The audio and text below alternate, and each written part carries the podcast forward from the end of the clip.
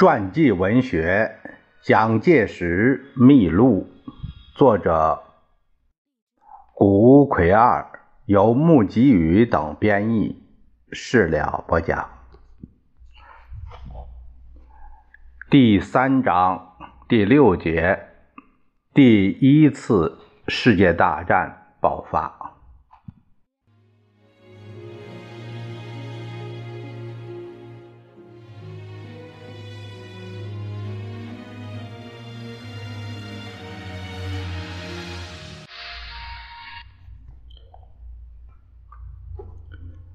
客观形势，技术如此，实则停留在东北策进革命运动的计划，势如缘木求鱼，不可能达成目的。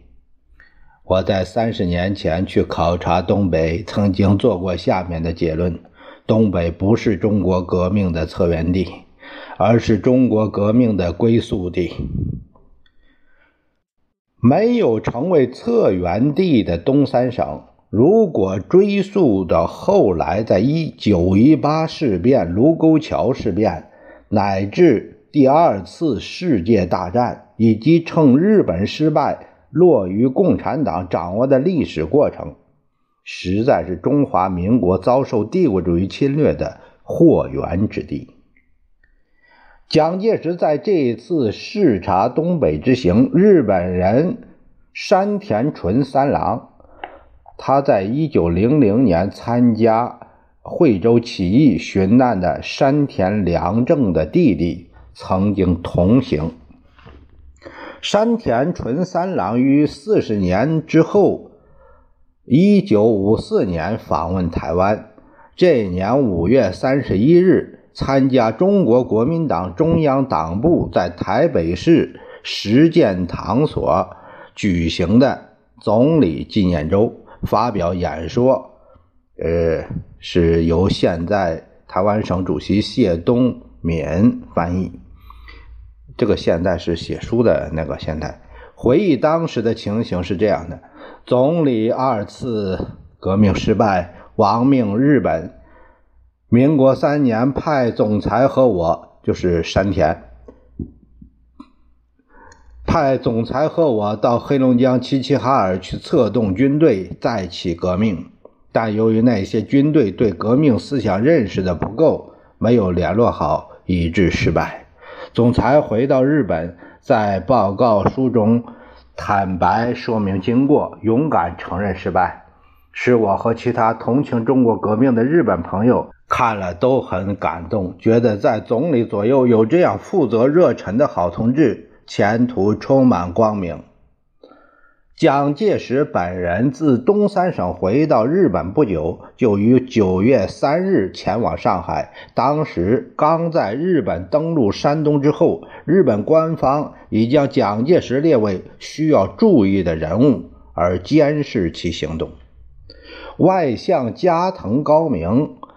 于九月八日以第三十九号电报通知驻上海总领事有基明，知那亡命者蒋介石称九月三日由门司出港的春日丸，好像是前往贵地。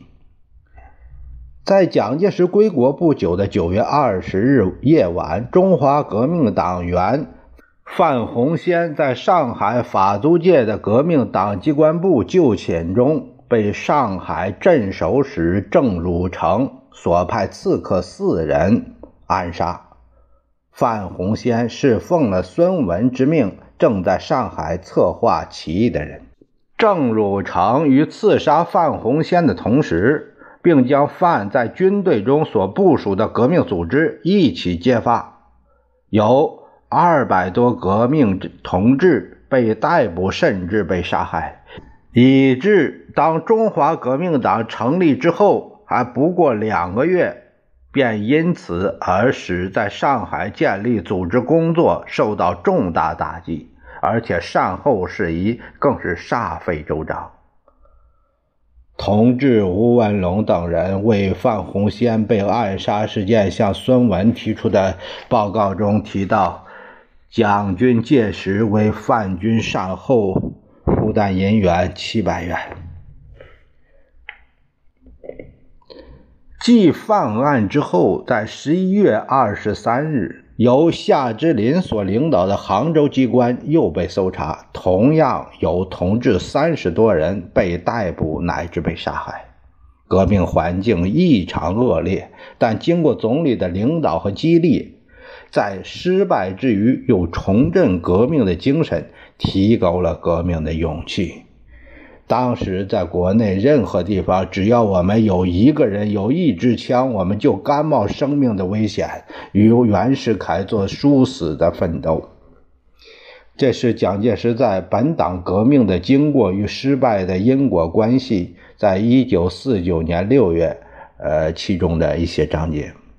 在此之后，蒋介石一度回到日本，陈其美则于一年二月前往上海，交替领导当地的革命运动。其实，日本和袁世凯之间的二十一条交涉逐渐达成协议，袁世凯对于革命党的镇压也为之日益严厉。是故。陈其美虽然尽了最大的努力，但仍然很难部署好举兵发难的端绪。陈其美奉孙文指示，于1915年8月一度东渡日本，在东京和孙文协商讨袁策略。这个时候，正是筹安会业已组成，袁世凯的帝制运动开始迅速推进。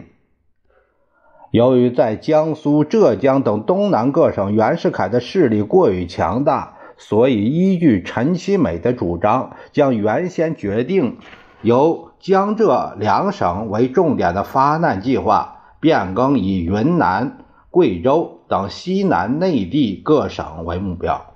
十月中旬，陈其美携带变更之后的作战计划离开日本，再往上海。可是由于上海同志们的恳切愿望，乃又改变决定，仍然在上海起义。陈其美本人也因而留在上海。在沪各同志多以识破事急，东南半壁，非公主持。这个是指的是陈其美，非公主持，绝难成事。孙总理亦有留沪之电，坚持不获，乃留沪主持一切。日本官方对于陈其美的行动也曾加以追踪。首相兼外相大卫崇信于九月十三日以政要机密第四十一号电报通知上海总理事有机明，据称陈其美为协商上海情势而来日。正和孙文等人研讨革命计划，似乎尚未决定有具体方案。尽管日本方面监视颇严，可是对于蒋介石在陈其美再度前往上海之后接踵赴沪的行动，却未能注意得到。蒋介石在接到陈其美发来盼及回沪的电报之后，立即返回上海参加筹划起义的具体行动。上海的总机关设于渔场里五号。蒋介石和前次前往东北视察的丁景良以及柏子明等同志，在陈其美的指挥之下，分别担任了工作任务。陈其美强调，控制长江的关键在海军，而海军则在袁世凯心腹干部。上海镇守使郑汝崇的统御之下，号称有精兵十万。当以时间迫促，如海军不为我助，则海上交通不便，陆上声威不振，于是殊难有计。若从事于海军，又非自沪入手不可。盖当时最有力之第一舰队练习舰队。皆迫于淞沪一带，且上海为东南第一要区，吴淞要塞扼长江之口，制造局为后方重地，皆为军事上所必争。故海军不得，则上海南下，上海不下，则东南难图。为此，第一目标在于除去郑汝成。郑汝成在一九一三年七月二次革命的上海战役中，因镇压革命军立功，受到袁世凯的重用，凭借海军力量控制上海。如将郑汝成诛除，则可以一举解决海军和上海两个问题。暗杀计划立即着手部署。刚巧有最好的机会到来，日本大正天皇于十一月十日举行加冕典礼。官居上海镇守使的郑汝成当然要往日本总领事馆致贺，故而决定埋伏在其经过之地加以袭击。这天，在郑汝成有可能通过的沿途部署了敢死之士十多人，特别是在通往共同租界的外白渡桥，此为到达日本领事馆的必经之路，而且。马路转弯需减速慢行，是最便于狙击的地点，所以挑选了精于射击的王明山、王晓峰两人守候该处，务期达成目的。陈其美给两人两支手枪、两颗炸弹，两人镇静地答称：“晓得了，我们一定办到，愿意把自己献给国家。”大家的心里都很明白，暗杀郑汝成，即使能够成功，也必然是不可能生还的。当天，两人埋伏在距离外白渡桥约一百公尺处，等候机会。上午十一时，郑汝成的坐车出现。警觉性很高的郑汝成，为了躲开革命党的盯梢。特别绕道，并且乘坐汽艇，然后由汉口路换乘汽车前来。汽车刚到桥头，突然引擎出了毛病，速度降低，真正是天赐良机。担任眼线的同志认清身穿大礼服的郑汝成坐在车内，大叫：“就是那一部车！”王明山跃身上前，冲过去就投出了炸弹。第一颗未中，司机慌忙想开车快跑。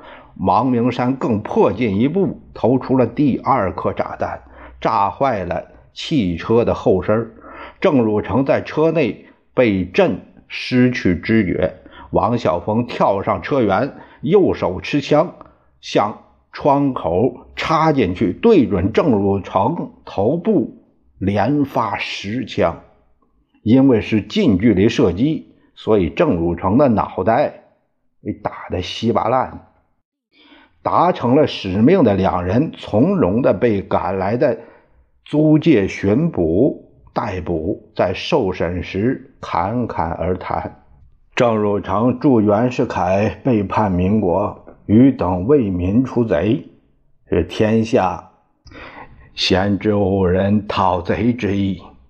这是革命党员演出最壮丽的一幕暗杀剧。